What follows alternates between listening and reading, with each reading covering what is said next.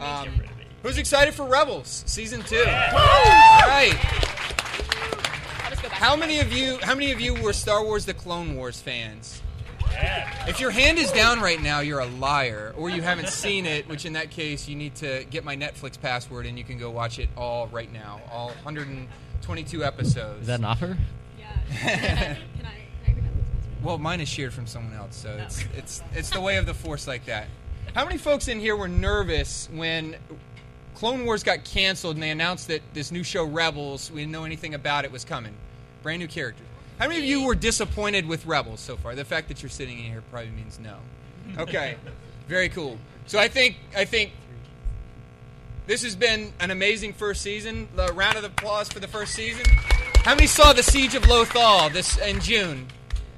How many have not seen? Oh man, you are. Woo, it's amazing. It's amazing. Can we do a spoiler warning? Because I think we're gonna have to talk about what happened in that episode. Yeah, we're, so if you, we'll, we'll try to, to to flash off spoiler warnings so you can earmuff it for yourself or or any children, and um, that way you can you can keep things intact.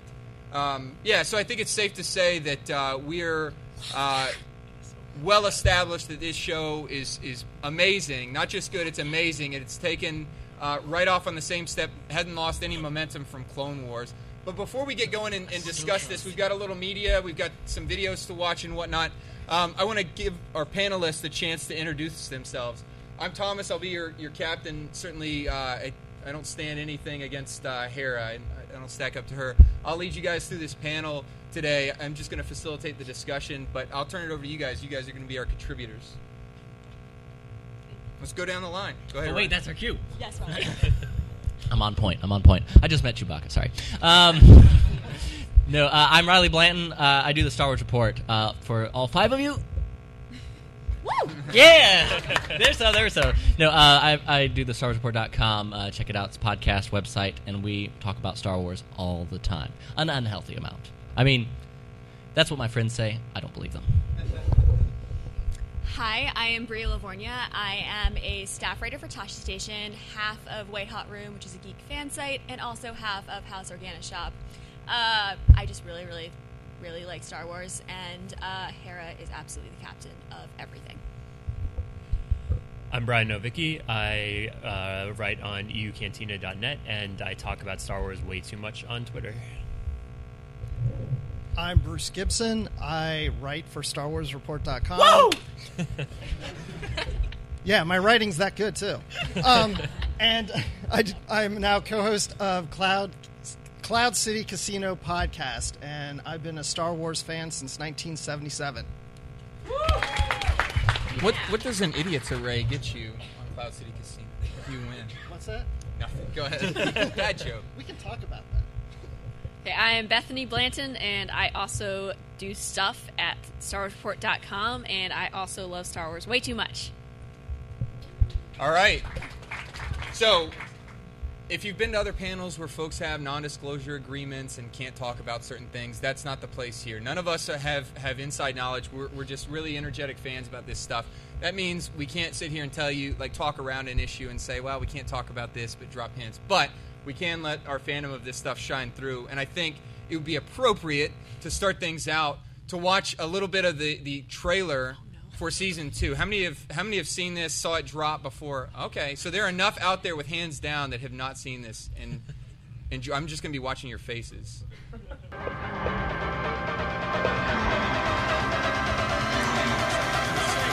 mean, I mean, let's let's uh, wait wait wait. Like I said, Bass like drop. New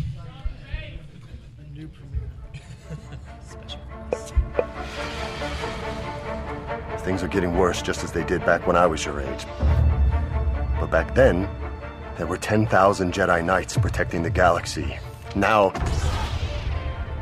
There's just you and me.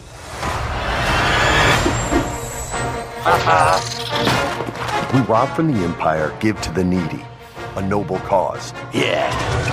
I'm on my mark. Gotcha! Mission accomplished. Lord Vader, Yes, Master. the rebels in the Lothal system Hunt them down. As you wish. Fighter coming in at Mark 3. We've lost Phoenix 1 and 2. We will squeeze Lothal until someone reveals the whereabouts of these traitors. For the good of Lothal, we have to leave. All right if I tag along? The more the merrier. Fighting alongside soldiers isn't what I signed up for. We are fighting a bigger fight. We can't just run. Ezra, we were lucky to survive.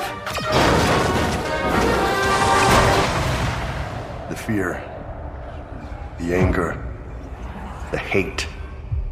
I haven't sensed a presence like that since. The Clone Wars. My name is Rex, Captain. 501st Clone Battalion. I fought with Commander Tano during the Clone Wars. And a friend of hers is a friend of mine. Everyone, hang on!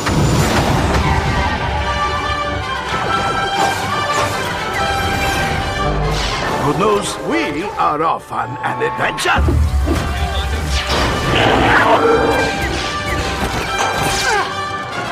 Rex, keep those ties off our back. Working on it.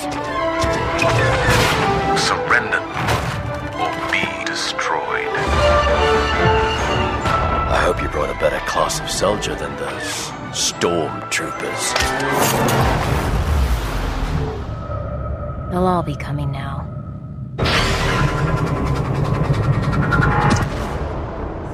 I'm not afraid. That's what worries me.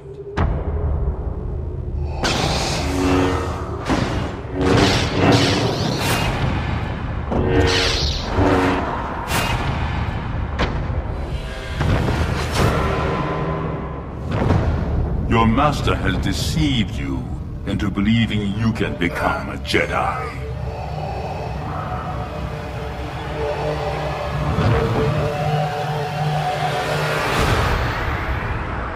Let's give it up for that trailer.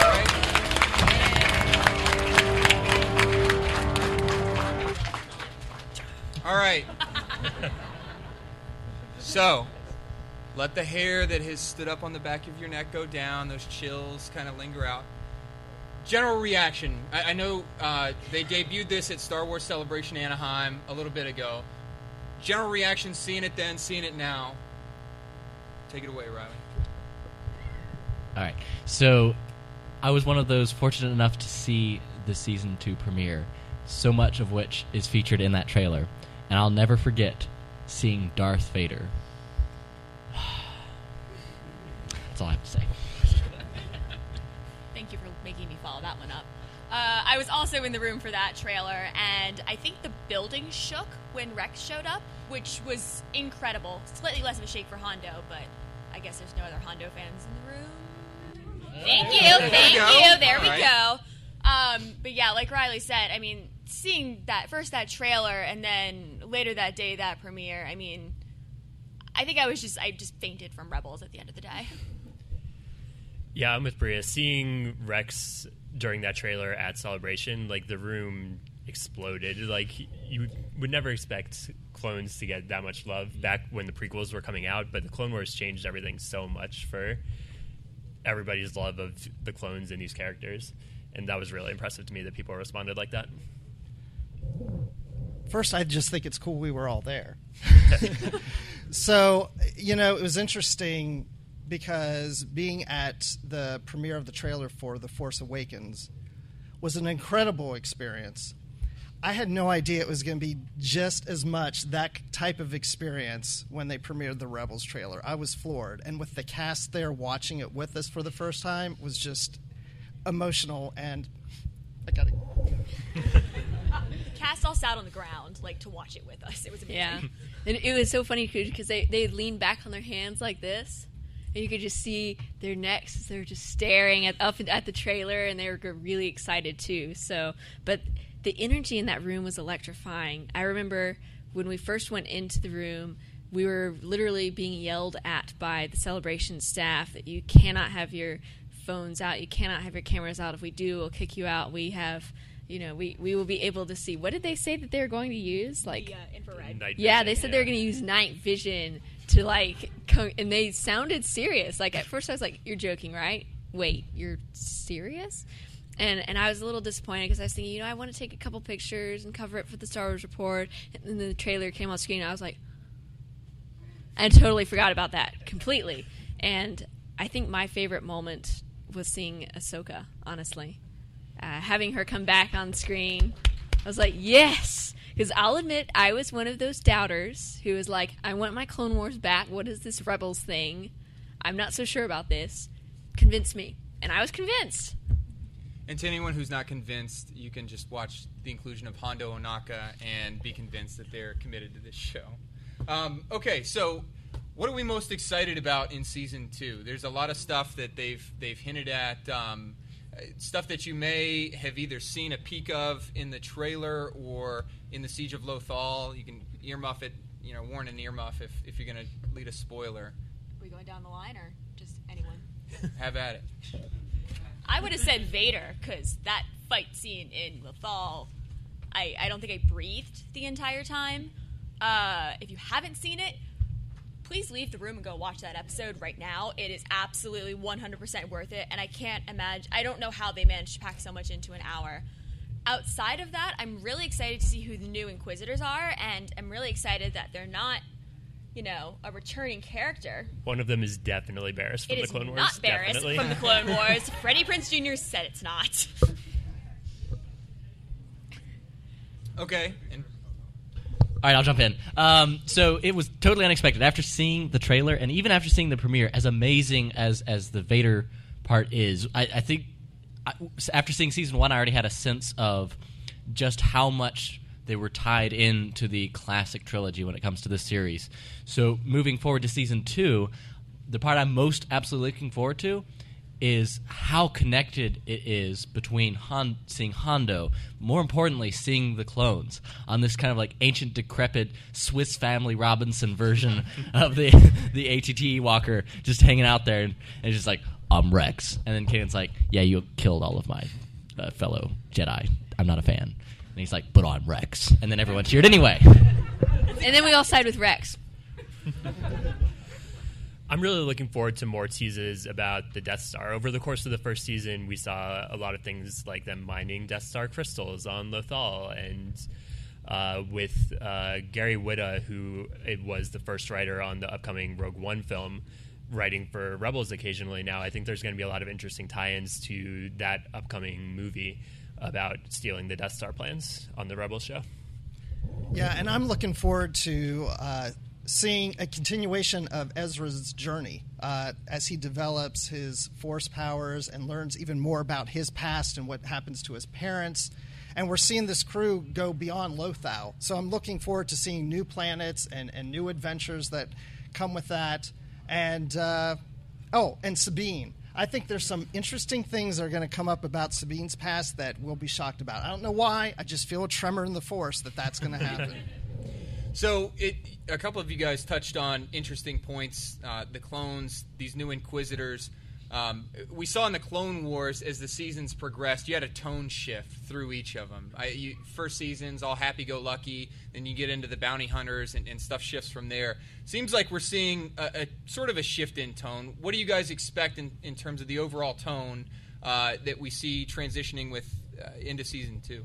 For me, I expect it'll definitely get darker. I mean, we saw that happen with the Clone Wars, and I, I think we're seeing that with the entrance of Vader and the other Inquisitors, and the fact that you know our little group of rebels have joined up with the other rebels. We're going to see the stakes go up, and, and we're going to see, I think, Ezra and Sabine continue to grow up in a kind of a harsh way. Uh, and I, I know for me, like Vader, he was freaking terrifying, and I was just like, I, I don't know how much I can handle this. My heart, I don't know. At the same time, though, I mean this this series has already been plenty dark. I mean, episode three had a mummy of a Jedi that they were using to lure people to their dooms. I mean, if that didn't show that this show was not messing around, I really don't know what did. Up until they then proceeded to go to Mustafar, which is where Jedi go to die. Um, I, I do agree it's probably going to get darker, but I don't think it's the same as the Clone Wars where you're going to have such a, a drastic shift in tone because we're already there. I mean, maybe we'll go down a little more, but we're absolutely already there. If anything, I think we're actually going to see more hope than we saw in the first season. The first season closed out with their message of hope to the planet of Lothal, and now they're teaming up with more rebel cells and trying to spread this message to the galaxy at large instead of just one planet. So, seeing the Rebel Alliance grow into the Rebel Alliance, I think will show more hope than the first season had. Also, Okay, it, and, and speaking of that, I, I think that's a good segue point. This talk of hope, we see this this sort of thread all, all the way through there. The, the writers aren't just constantly beating our emotions down. Let's take a look at a couple clips from uh, one of the, the new episodes called Lost Commanders and uh, see how we feel about these. So here's clip one.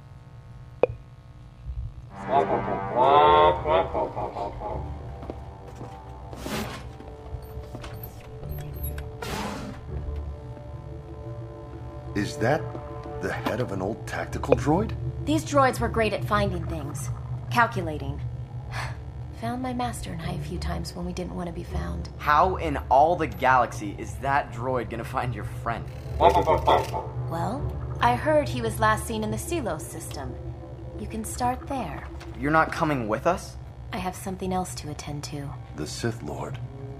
There are questions. Questions that need answering. I wish we could go with you. You have your own mission, Ezra. And Kanan, if you find my friend, you must trust him. If he's all the things you say, we can't afford not to. Trust him. All right, let's watch this. Keep on going forward.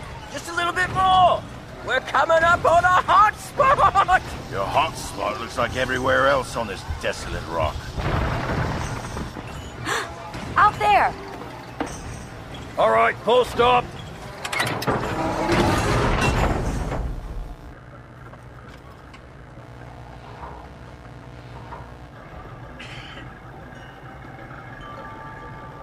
All right, just a little bit more. little more. You know, we really appreciate this. I mean, we, we should do well today with your friend here. Yeah, well, Zeb packs quite a punch. Oh, I, I'm sure, I'm sure, but really, I mean, Jupiter supposedly love Lasats. They love them? What do you mean? Well, they say they love the smell. I guess they love the taste as well. And maybe it's about the texture, you know? It's... Wait, Zeb's not the hunter. He's the bait. Oh, hunter, bait, it, it's, it's all the same. no, it's not.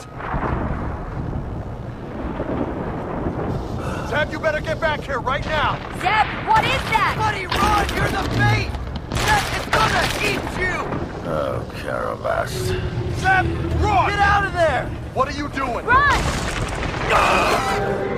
Ah! Zeb, no!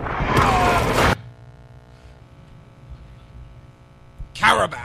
All right, so we get we get some interesting peaks there. I, I think the first thing I wanted to, to do a little speculation on is so we've seen Rex, we've seen Wolffe, we know those two have survived. Who's that third kind of kooky clone trooper that we're looking at? it's Gregor. I think they've said. Yeah. yeah. Okay. So, uh, how is it? uh, That obviously, we have no no background here. How is it that uh, that these three are able to buck the trend of Order sixty six? Uh, it looks like they took out their chips. Um, if you look at the clips really closely, you can see a similar scar on all of their heads. Um, so, Yes.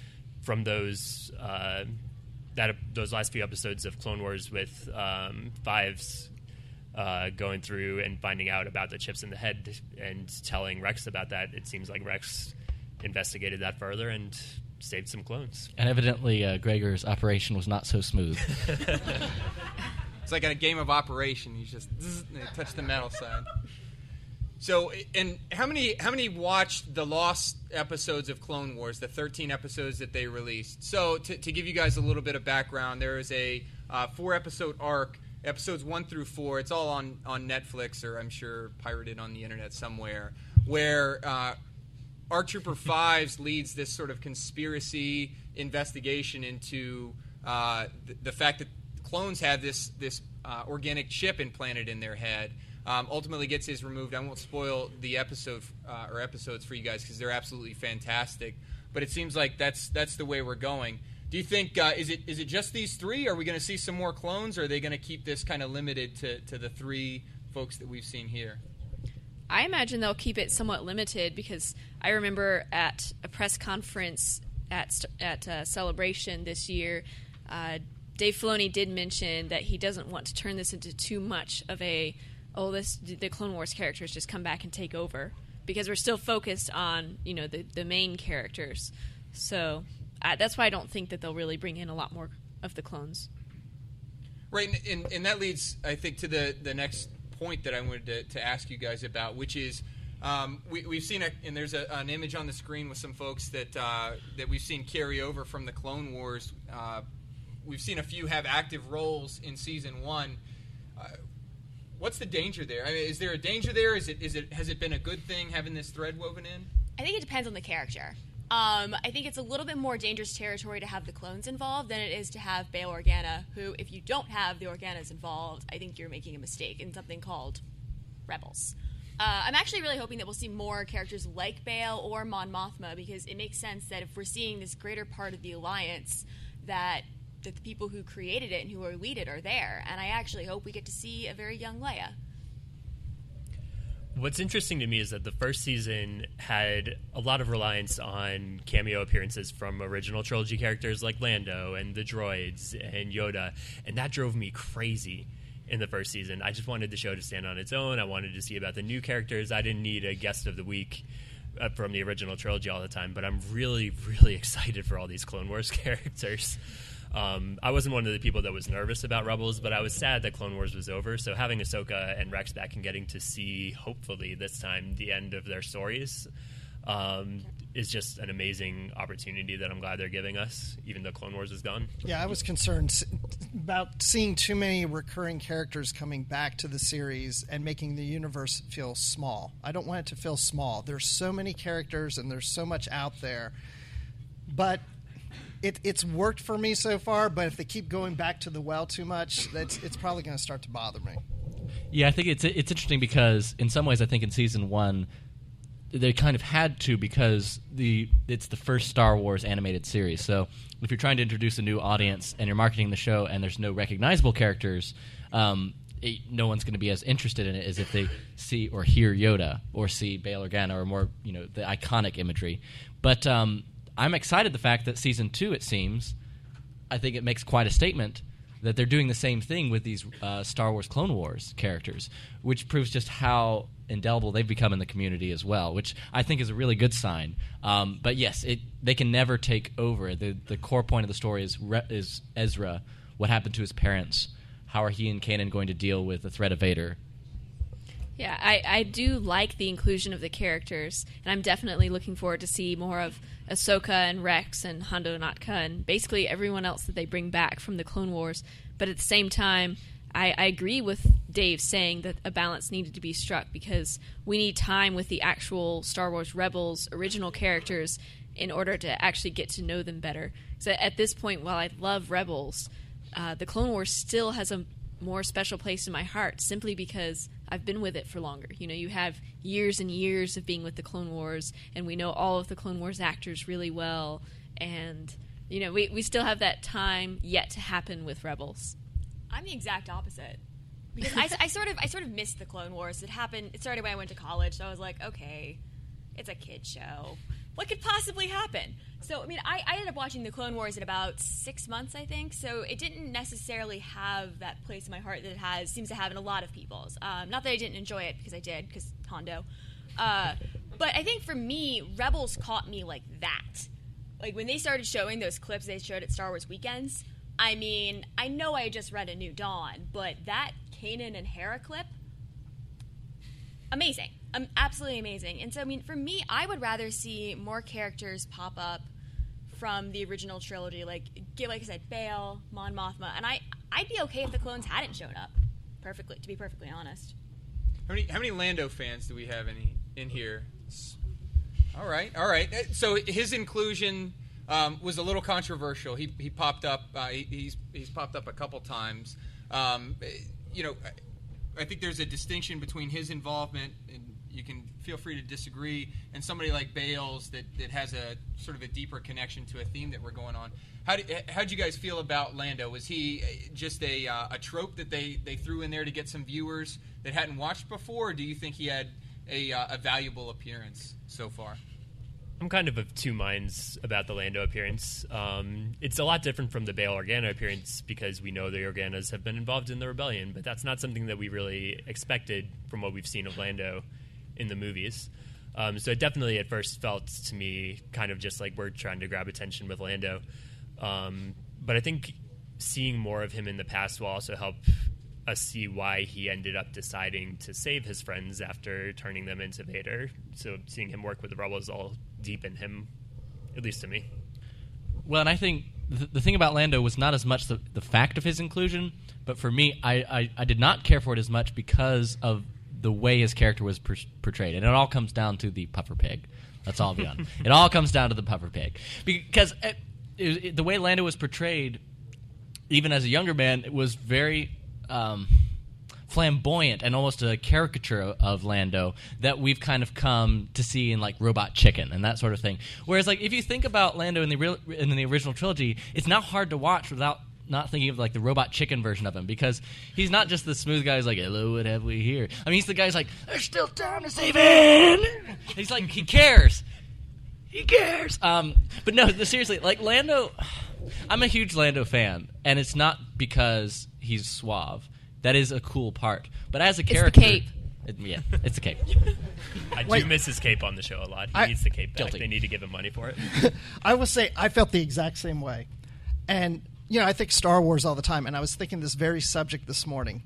So it it feels like a caricature, like you said, but then when I think about in The Empire Strikes Back, Han is making comments like, "Look at you, all grown up. Yeah, I'm responsible now." Yeah, it, it's almost like he did make a character change. He grew up, and he's a different character by the time we get to The Empire Strikes Back. So in my head canon, that's how it works. Plus, it was all worth it to just watch Hera punch him in the gut. at the end. And I do love puffer pigs.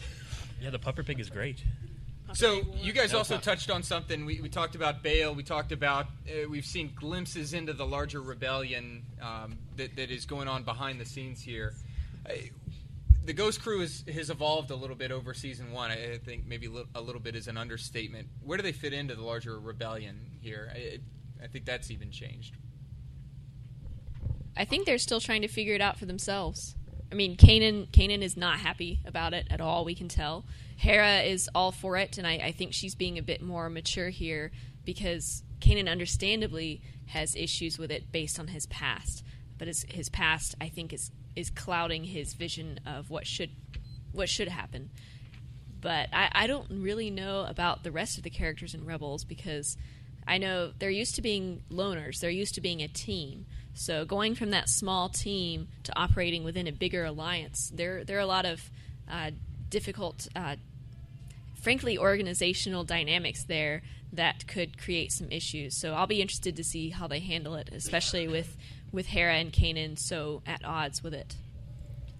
I think Sabine's going to have difficulty finding her place a little bit as well. Um, in the first season, she felt left out a lot when Hera had secrets.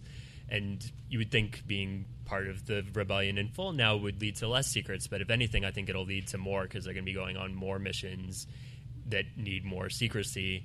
And Sabine's not high enough up on the chain to get all the information she wants. So I think she's going to struggle a bit this season with her place as well.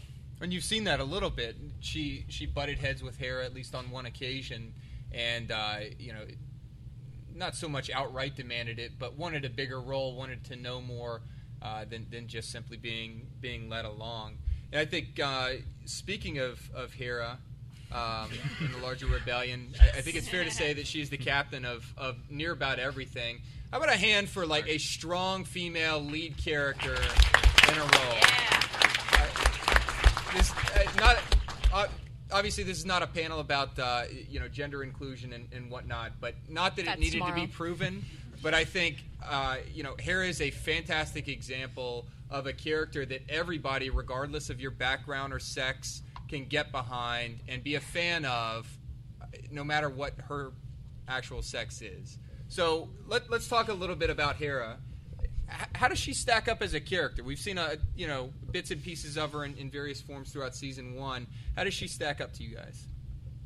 she's just awesome. Um, it's funny to me as thinking about the other day about how this time last year we did a farewell to Clone Wars, hello to Rebels panel, and someone said, "Oh yes, the ghost. You know, Kanan's the captain."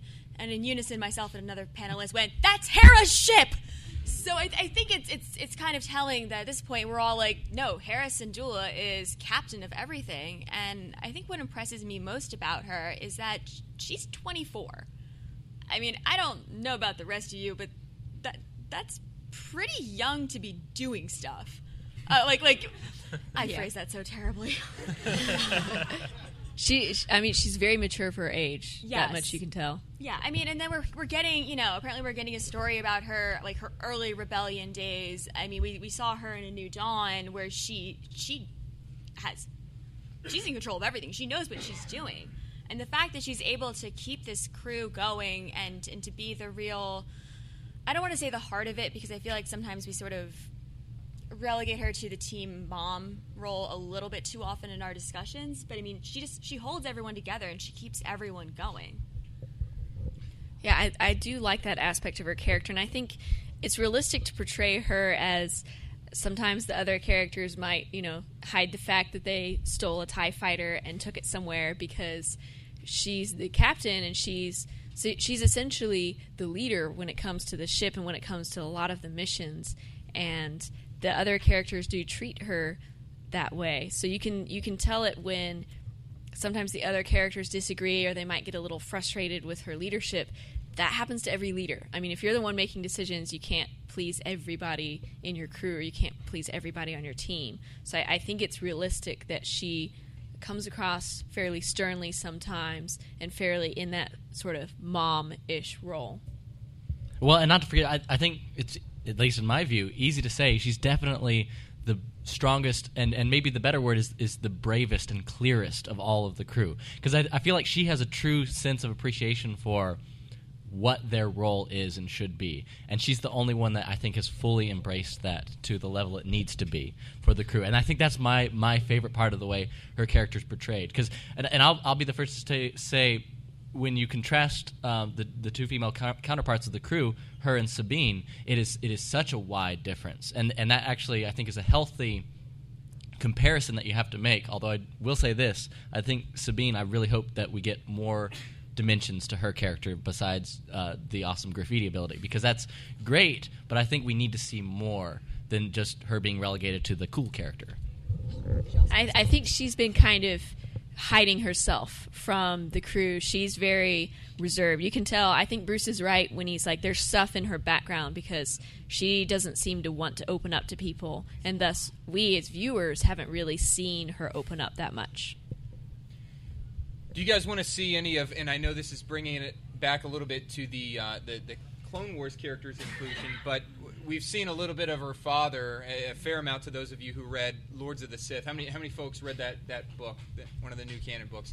So that book, her her father Cham Syndulla was not only a character that popped up uh, in the Clone Wars, but was one of the central figures in that book. Do we get to see any flashbacks to, to her dealings with her father? Any any kind of influence that he may have had on her path? I mean, clearly he influenced her because he was off being a rebel in Lords of the Sith, and well, like father, like daughter. On the other hand, my theory, this is not official. Uh, I think he's dead, so I don't think we're actually going to see Cham in Rebels, and I, I, I think it's better that we don't do flashbacks because we haven't seen it so far. There, there's no, and then once you do one flashback, then you're tempted to go back to Kanan's past, and we have a comic book for that. He's got his own so comic book now. It's okay. It's so good. So if you're not good. reading Kanan, the Kanan comic, it is amazing, and Kanan is the most precious little puppy Padawan on this side of Coruscant. I'm sorry, I derailed that. So a couple of you guys, eh, you guys brought up an interesting point. Uh, th- this eh, dual sort of responsibility that this 24-year-old Twi'lek has, uh, both to the the rebellion cause that is so close to her heart, and to her own crew, which has become essentially her family. How does Hera balance uh, this these dual responsibilities as they they take take a bigger step into the larger rebellion. I think honestly that her heart lies more with the rebellion. That she views that as that is her higher responsibility. That's the higher cause. And if it came to it, you know, if she had to choose between the greater rebellion and her crew, I think she would probably choose the rebellion. She wouldn't be happy about it. I mean, let's all be honest. We're just waiting for her to knock some sense into Kanan to say, "Hey, you actually have these abilities. Let's use them on a much bigger scale." I'm waiting for her and Kanan to kiss. I just want to note I'm not the first person to say it on the panel. They are totally space married. By the way, stand up, sir. Stand up, sir. Show your shirt. It's, that is amazing. Take a look. Take a look. there it is. Yeah. Woo. Available at House Organic Shop. Town space. So yeah, it's pretty clear at this point that there is romantic feelings between those two characters, but Hera is, like Bethany said, much more focused on the cause at this point, so she has to put her feelings to the side more often than not uh, to focus on the greater good. I mean, didn't we already see that at the end of uh, season one, where she made the decision? Okay, Kanan said, "Well, you know, we, we can't get him now. We have to we have to finish the mission. We have Yeah. to keep going with the rebellion." And then Ezra, you know, didn't do what he was supposed to do, as always. I mean, we, I mean, I think you're right. We, we've seen it. I think we're going to see it again. And, and we see Ezra going in the same footsteps, almost like Anakin, where he's lost so much and his background is rough, but at the same time, there's a definite personality difference. But he has Hera to look up to, he has Kanan to look up to, to watch Hera, who I imagine has overcome some definite personal issues. She's not just out for revenge, and Kanan is struggling with that right now. And so you can watch Ezra watch these other essentially role models around him to overcome what Anakin's biggest problem was in the end, which was his selfishness. You know, he was always it was him and Padme before anything else, before the Republic, before the galaxy, before the Jedi Order. And in the end, that's what destroyed everything. Is is his own selfishness destroyed his own life and the person that he loved. Funny you should mention Padawan Bridger. so, what what keeps this? We, we've seen different incarnations of this young Padawan story type again and again throughout the, the films, books, etc. What keeps that, that sort of story arc, uh, that that concept from becoming a tired trope?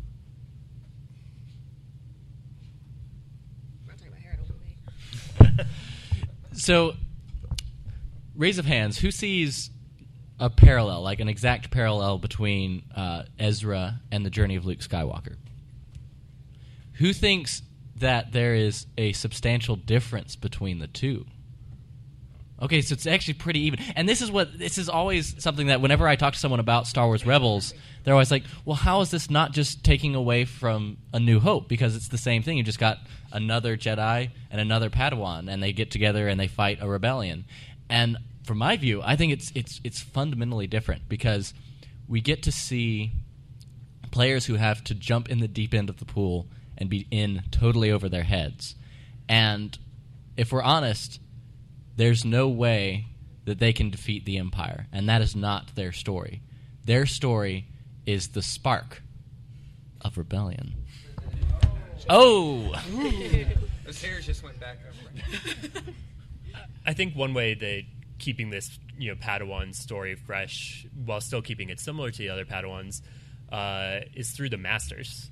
Um, Kanan is so different from Obi Wan and from Yoda. Kanan was never officially a Jedi Knight himself. He was still a Padawan at the end of the Clone Wars. So Ezra, while he has a similar path to Luke, is being led down that path in a much different way as Kanan deals with his own insecurities of being a master to this young boy.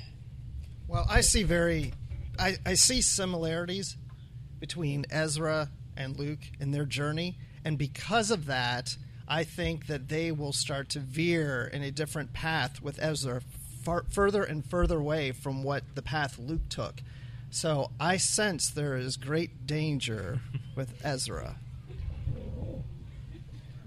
When you heard uh, you heard that, that audio clip in the trailer, you know, you're not. A, he says, "I'm not afraid," and Kanan says, "That's what I'm afraid of." How about his arc? So he's progressed. He's come a long way in, in the span of season one, whatever amount of time that, that uh, season one is supposed to uh, encompass in the Star Wars universe. He's taken a lot of steps.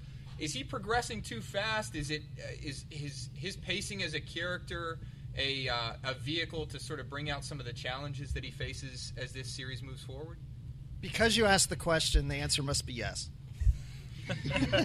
Because I feel the same. I, I do feel like it's developing really quick, and he also has it, what mid-season he already developed a lightsaber. He always already got his crystal, but at the same time, uh, we've seen Kanan say to Ezra, "Wow, I wasn't expecting that." So again, there's something there. Is it a lightsaber?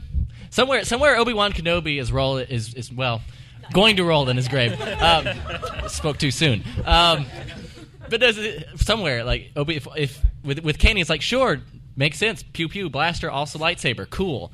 Whereas if it was Obi Wan was the it'd be like, oh, good lord, so uncivilized. You know, he's like.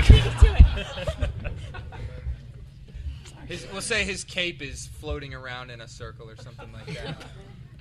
and so, speaking of, of Kanan, so uh, you know, this is uh, this is the character that uh, was described in, in his development as sort of a cowboy Jedi.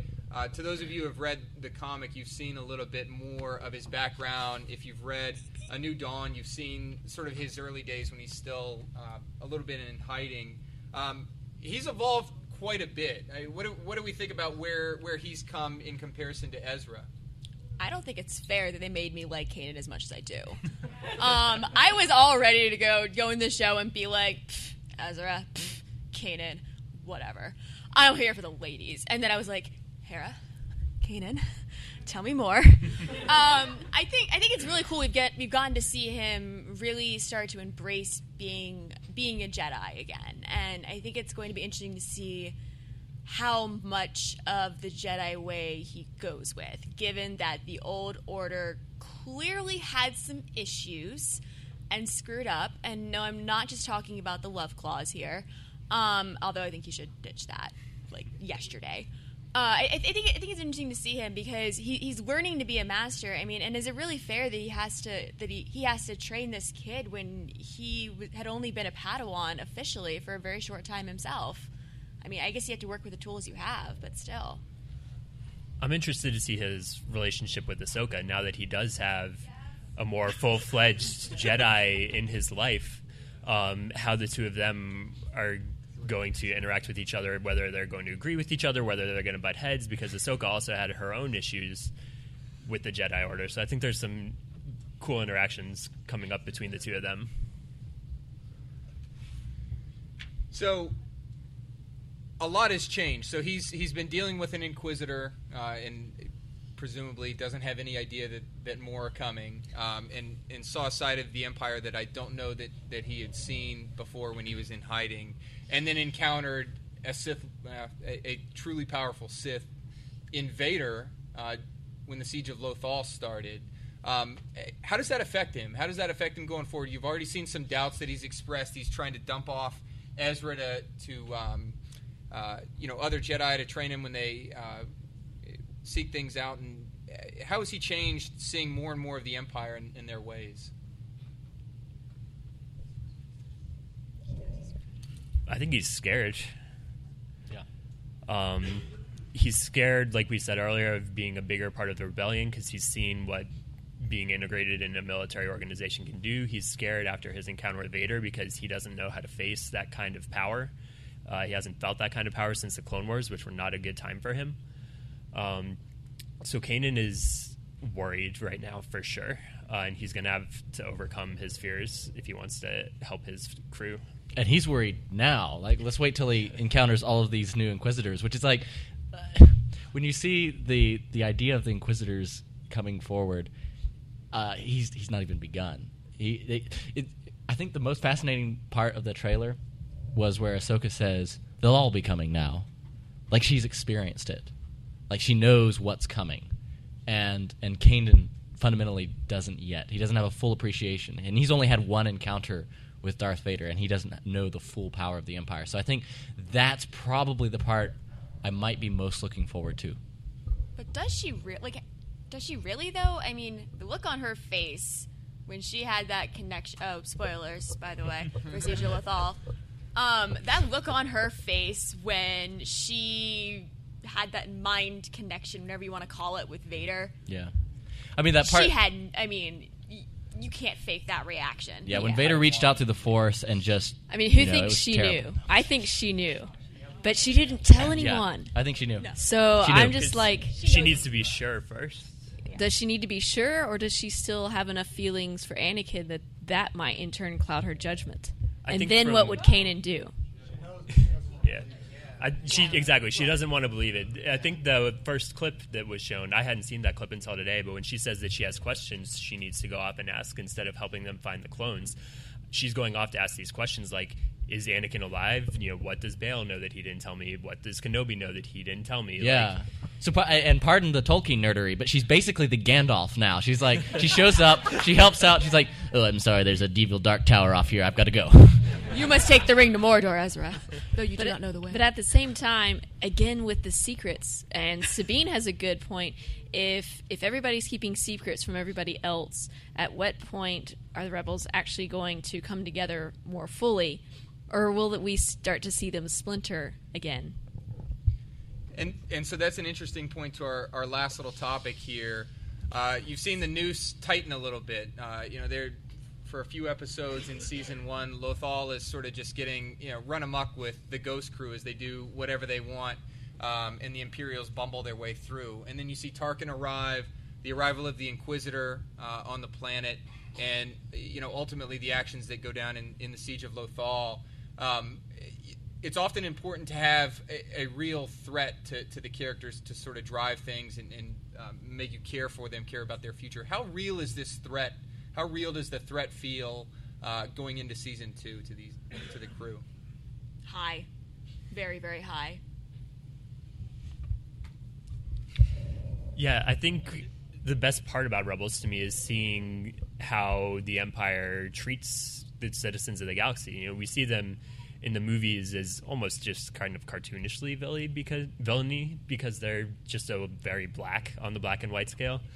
Um, but here, seeing the rise of the Empire, really, and seeing how people react to seeing Darth Vader for the first time after just myths and rumors of him. Um, it's really impressive just seeing the tyranny that is Yeah. happening to these people. Like we know because we've we've seen the Inquisitor, we've seen what, what's her name, the, uh, the the governor of Lothal. Make it Uh, Tua, Tua. Tua, good. Yeah. Tua. that's- Minister Tua, thank you. Oh, I almost leaked a spoiler. yeah, Okay, but hey no, guys, like just seeing tell Minister me- Tua. Tell uh, me if you're going to talk about spoilers, and I'll hold up the sign no, for the audience. no, but like you see such a level of incompetence, and then we see in the trailer we just watched, and it's like Lord Vader, the rebels of the Lothal. So, right, you know, right then. Sorry, I couldn't help myself. But you know then that uh, the proverbial bantha poodoo is getting real, and uh, now it's happening. Yeah. So for me, it's through the whole experience. I'll back up a little. Through the whole experience of watching the Clone Wars, everybody's like, "Oh my gosh, Ahsoka, is she gonna live? Is she gonna make it?" Dave Filoni, please tell us. In every panel Dave Filoni was ever on, poor man. But now it's like they're all Ahsokas, and any of them could die. And as the viewer, it's just like, please, please don't turn into Joss Whedon, Dave Filoni. Just don't. Please don't. They're all gonna die. I'm preparing myself now. It's gonna hurt a lot less when like Kanan bites the dust and Hera bites the dust and like the eventual finale. If you just Just be quiet, Bria. you know, I did. I don't want it to happen, but if you prepare your emotions, it still hurts. Never mind. I don't think they're going to die. I, I just maybe one, maybe two. I, I think that uh, you know that's still a kids show. I can't imagine them just blowing up the ghost and everybody goes with it and all these kids. Okay, okay, like, hold on, hold on. In this hypothetical, all right, Vader takes out Kanan. Hera's there, like standing there trying to help. Boom. There's no. Hold on. Spoilers. Oh. There's no giant Imperial Walker to drop on Vader, so I mean, that's the only way they got out last time. So I'm not saying they're gonna blow up the ghost, but again, this is Star Wars. Uh, anyone see Revenge of the Sith?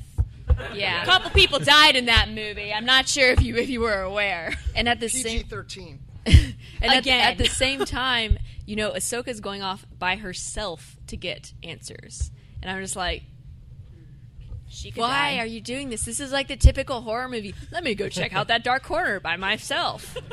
And I think a scary thing for the crew of the Ghost is that in A New Hope, Okay, Bail I'm putting sends the spoiler sign down, so let me Yeah. know. Um, in A New Hope, Bail sends Leia to Kenobi, not to Ahsoka, not to Kanan, not to Ezra, but to a guy that has been hanging out on a desert planet for the past 20 years. Uh, that doesn't look good for the rebels that we know on the show. I mean, to be fair, they were kind of above that planet where her twin brother was. So, Because they were going there to meet Kenobi. I mean, I'm just saying. All right, so we got we got a few a few minutes, and I think if uh, to those of you who have questions or comments, if you want to line up at the speaker, and then we'll do like a little raffle for the rest of the prizes that we have to give away. Oh my gosh, I want one. Go Um, for it. Okay, is this thing even on? Yes. You gotta eat All it. right. Hear you. Um, a, a couple of things. Um, I think that Vader bringing him was a publicity stunt. It's like let's bring this the famous guy in for an hour special. I don't think he'll be in the rest of season two at all, and I think for a couple of reasons it's hard to get James Earl Jones. It's um, it's you don't want to diminish a big character like Vader. If you bring him into too many low level fights, you you diminish his uh, reputation as the most powerful badass guy. So. Uh, I, I like that they brought him in. I feel sad that the trailer was mostly about like, ooh, Vader's coming, and I know he's not going to be in the rest of season two, so it's kind of like false advertising.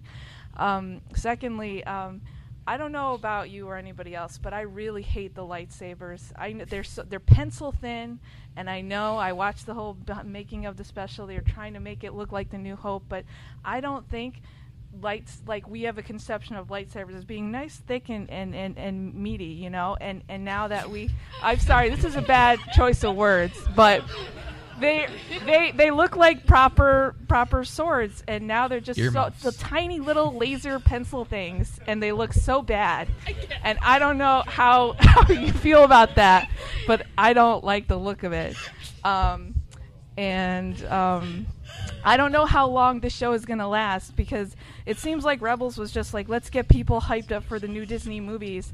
But do you think it will go for Clone Wars like six years, seven years, eight? How many? How much world building do you need yeah. and want? No, no, I, I, I definitely see what you're saying with Vader. I, I have enough faith in Filoni and the crew to use him well as as a tool for when it's time to get real. I don't think he'll be in the rest of the season. I'm just guessing. Certainly not every episode or anything, but he will be uh, appearing again. I, but I think I think Filoni and, and crew know how to use him well without uh, using him too much. Yeah, Yeah, they they've, mentioned that. they've had the experience of Grievous from the Clone Wars to Yeah. learn from. So they they've kind of started to learn how to use their characters more because they've had years of experience doing a Star Wars animated show now. So, and I like your shirt by the way. Oh, thanks. And in Celebration, they made a point multiple times of talking about how they know that Vader has to be like the big scary villain, and I think in what we've seen of him, he's been scarier than he ever was in the movies. Yeah. Um, Well, and have some faith because um, it it is just a nature of the way you have to market it. Because people see Darth Vader and then they're interested in the show. That's just it's an entry point and it's just the way it goes. And I, for one, because it's Darth Vader, if that's how we get folks to come meet amazing characters like Kanan, like Hera, that that's all right with me, if, even if it is kind of a necessary, you know, marketing stunt. Thanks. Just curious, what's your favorite artwork from the series, like or drawing or scene? I have one, but it's from the Siege of Lothal, so I'm not going to spoil it. But just curious, what I, that that scene, Vader standing in the uh, the hangar, the open hangar, um, and igniting his lightsaber right there with just nothing but blackness and redness around. That is just so. Aw- Maybe I'm too much of an Empire sap, but that is just so awesome. Yeah, I'm gonna pick real quick. The um, I forget the exact episode it was, but uh, but when Hera and Sabine uh, are fighting off the monsters on the that that whole visual. It's out of darkness. Thank you. Uh, but yeah, Out of Darkness, it, that visual imagery right there of the kind of horror show feel, but the ancient ruins of the Clone Wars. That's what I want to see in Rebels, and that's probably the visual aspect I like the most. I really enjoy leading up to the show all the Imperial propaganda posters that they were using to help advertise for the show. That was all really I saw one beautiful, over beautiful here art. Somebody's Yeah. looks like they bought one. Got mine. The jaunty Imperial March. Oh. from Empire Yes, that's it. Yes. Yep. Mine is the same as Bria's all the way. Puffer pig. no.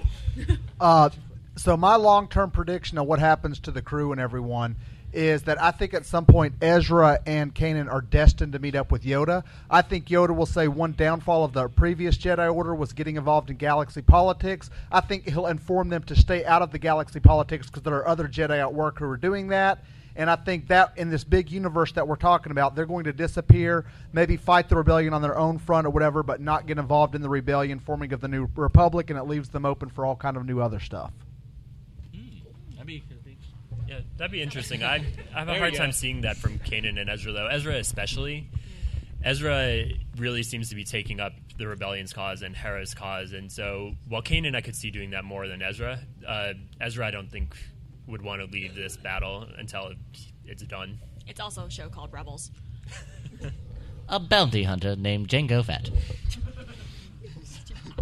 What are your opinions on who is Kanan's master? We actually know that. Um, in the in the, the comic, it's Depa Billaba, and I probably slaughtered that, so my bad. They mentioned it during the Inquisitor. Yes, there we go. That too. But yeah, she's pretty cool. form. Yes. Yeah, I've heard of her. Yeah, if you're interested in his master, read the Kanan comic. She's And in the very cry. first issue. Yeah, I think so. Yeah. All right, Yes, I think sorry. this is gonna be the last question. Oh, can we get both kids? Come on. Yeah, yeah, yeah. Taco Cat will be next. Is no one going to question what's up with Sabine's hair? It's awesome. Yeah, I, I like, think why any did they cos- change it to green?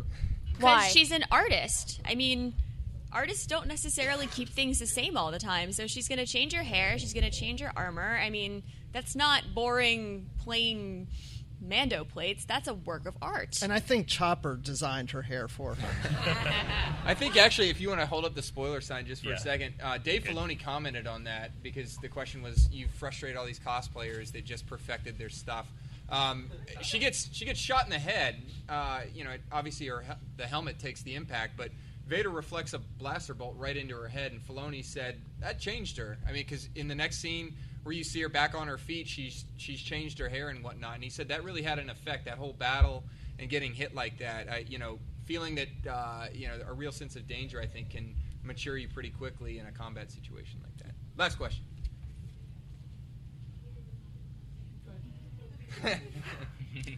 Who would your fa- Who would your favorite character in Star Wars Rebels be? Karabast. Tough question. Zeb. Hera. I love Chopper. He's such an evil little droid. For me, it, it keeps going back and forth between Kanan and Sabine. I, I, I really liked uh, the, the peek we saw into Zeb's background when he duels um, Agent Kallus and just Yeah. how emotional he gets when Kallus reveals that uh, he was in uh, the siege of. Um, why am I blanking on his planet? Um, Lasan, Oh. yeah, and, and took a, uh, a bow staff or a bow rifle rather Yes. off of a, a dead honor guard. So I, I that's pretty cool. I want to see him become a more three dimensional character. yeah, I'm but- looking forward to getting more of his backstory in season two. Filoni Yeah. said we're going to get it. Absolutely, and I, I'm a huge Kanan fan, but I think I think Bruce, you've convinced me it's Puffer Pig. All right, let's do some. Also, this is kind of a Kanan centric question, but it's a question um, I wanted to ask. Wait, I'm not going to Oh. do any spoilers. I can't. I'll get fired. No, no, no, no. Uh, No, no, spoilers for the Oh, episode. Okay. Doing anything, don't worry. Okay, sorry. Go on. Um, and I guess I it's to the majority of the panel as well. But um, in regards to the comics, we see that Kanan is very, very haunted by fear. Um, in regards to, especially, he has a very, very strong run-ins with clones, much like most of the Jedi were at the end. But his is very like personal, and and he's literally hunted down. Given that we know that we are going to be meeting clone characters from what we've seen in the trailer, how do you feel Kanan will react to that? You- well, uh, I, I'll, I'll tell you. well, I, I know, and even from the the um, episodes that we've seen so far, he is conflicted. Um, I mean, if you watched uh, your master get killed, uh, you you you are inherently um, mistrustful of anyone who murdered someone you care about. And he ha- he struggles with it deeply. Not only that, but he doesn't like the militaristic order that is starting to fall into place. He likes being a ragtag crew. You know the dysfunctional family that is the ghost. Um, he prefers that with our ragtag military rules, if you will, fly by the seat of your pants. Um, now he has to answer to higher ups within the Rebel Alliance that's forming, and it makes him really uncomfortable. And uh, I think actually Sabine has the same problem, having been uh, schooled. Um, in a military fashion, she's also wary of that. So um, he's not alone in um, the sort of hesitancy about embracing the clones, but he does trust Ahsoka, and Ahsoka swears by Rex and all the rest. So he comes around, but um, it does take a minute for sure. But that's at least Rebels' answer. Ezra has a question. Yes. Can someone help him? Which Rebels episode is your favorite out of all of them? Oh, well, I really love the finale because Ahsoka that killed me. Oh, um, but I, I really I love all of them in their own way. They they really they deal with different things. I love the one with Yoda, um, you know, where Ezra, you know, sort of learns all about uh, the Force and he's sort of becoming a Jedi. Um, but for me personally, when Ahsoka appeared, it was like all my dreams came true. like it was like I buy a lotto ticket every week because my best friend could really use that, and I would love to just hand her a winning lottery ticket. That's like a, a little side thing that I do. But I imagine that if I feel half as good as I felt seeing Ahsoka, it did feel like winning the lottery. Someday, you never know. Can't play if you don't win, or can't win if you don't play. but um, I was very happy at that moment. Thank you. Thanks. Who do you think the n- Who do you think the new Inquisitors are going to be? Oh. I can ask you the same question. Because honestly, Dave Filoni is so secretive about everything that half of it I don't even know yet. I have So- a question for you, though. Oh, sure. Would Freddie have lied to us on Twitter? What? Because okay, okay, so So there's a fight that's about to be solved. This- one of the very popular theories that I strongly disagree with is mm-hmm. that the female Inquisitor is Barriss Offee. And okay, that got a reaction. And however, there were some debates, and somehow Freddie got tagged in them, and he said, "No, just pay attention. There, there's more than one. It's not her." So, would Freddie have lied to us? Is Freddie Prinze Jr. a liar? That's the question. Bear in mind, this may go on Twitter. Freddie Prinze Jr. is a very ethical man. hey, hey, Bria, did you hear that? Ethical. Yeah, but it's Star Wars. Hmm? No, um, yeah, he he always means what he says and says what he means. Hashtag confirmed. We're talking about his moral character. I confirmed that he is a good person. Anyone else? Once in a lifetime opportunity. So I think um, we have time. er, One one last question. One last question. Really quick, go. I was just curious, just uh, how excited are you going to be to play a live action Hera in Rogue One?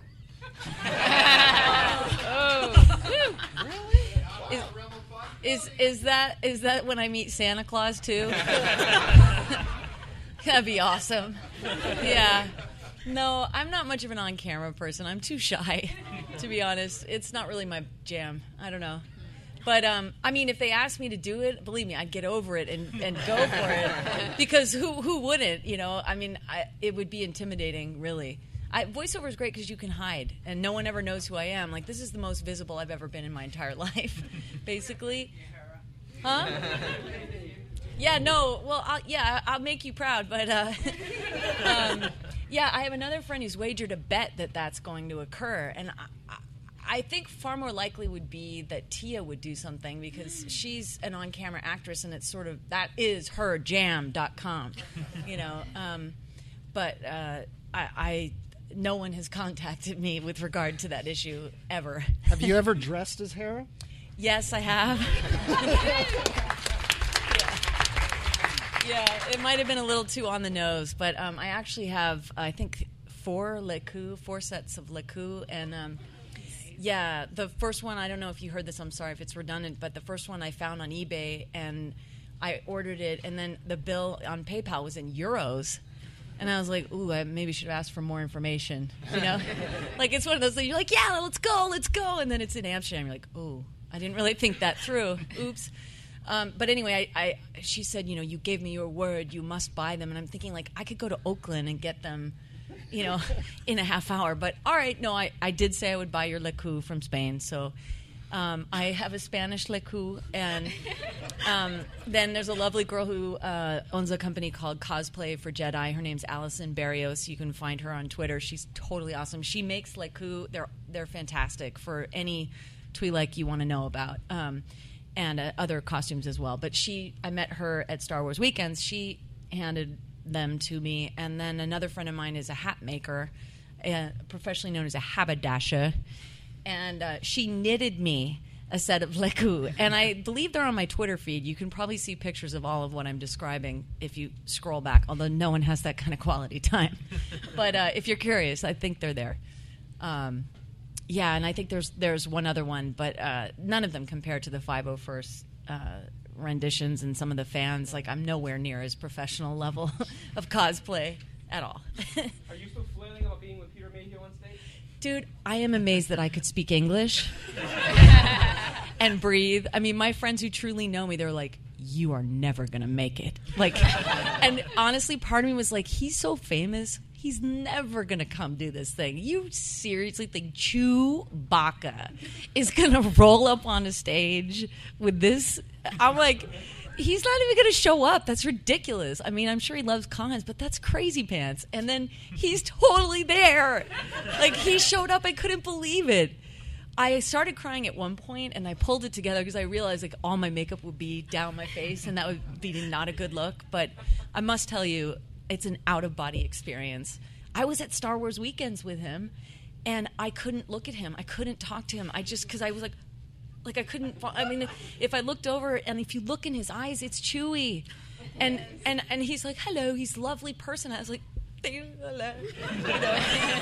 and I just and I must have been so rude to him because I just couldn't function. Anyway, I have no idea how I got through that, and I have one more tomorrow, and afterwards I'll probably start sobbing. so, sorry if that's TMI. if it makes you feel any better, I'm probably going through the same thing right now because I didn't think you were going to show up to this. oh no, dude! I, they didn't tell me I had a photo session. I wanted to be here the whole time. We could all nerd out.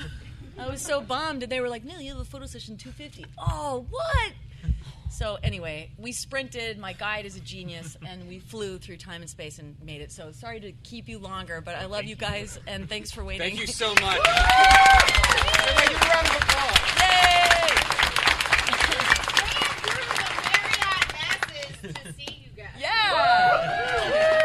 And if you need more information on haberdashery or Yes. Spanish leku, you can follow Yeah. Miss Marshall on Twitter. That's right, at Van Marshall. Let's be friends. Oh, that's right. I'm signing up there. Thank you so much. Yeah, thank you. That was awesome. Thank you so much. I'm so sorry I was late. No, hey. How are you? I'm fantastic. How are you doing? So good to see you again. Yeah. Welcome. Oh, thanks.